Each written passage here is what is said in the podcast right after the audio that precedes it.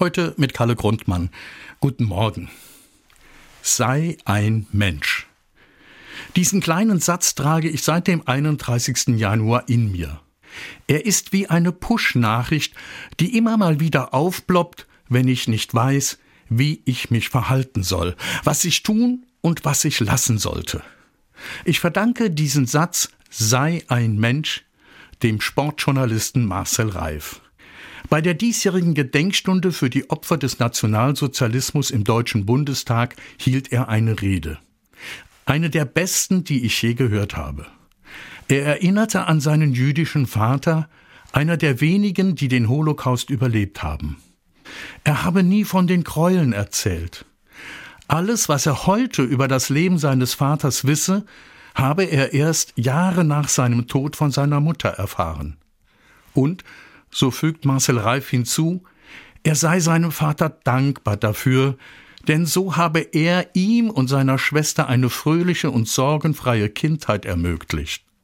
Marcel Reif wörtlich, es durfte nicht sein, dass auch noch seine Kinder von den furchtbaren Schatten heimgesucht werden, die seine Kindheit und Jugend zerstört hatten.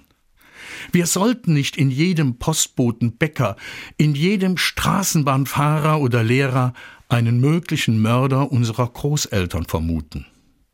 Aber einen Satz habe ihm sein verschwiegener Vater doch mitgegeben. Er erinnere sich täglich mehr daran, wie oft er ihm diesen Satz geschenkt hat.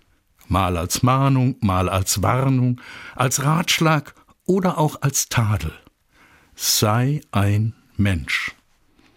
Und Marcel Reif wendet sich an die Damen und Herren im Bundestag. Und wenn Sie es mir erlauben und wenn Sie mögen, dann lass ich Ihnen den kleinen und doch so großartigen, wundervollen Satz hier. Sei ein Mensch.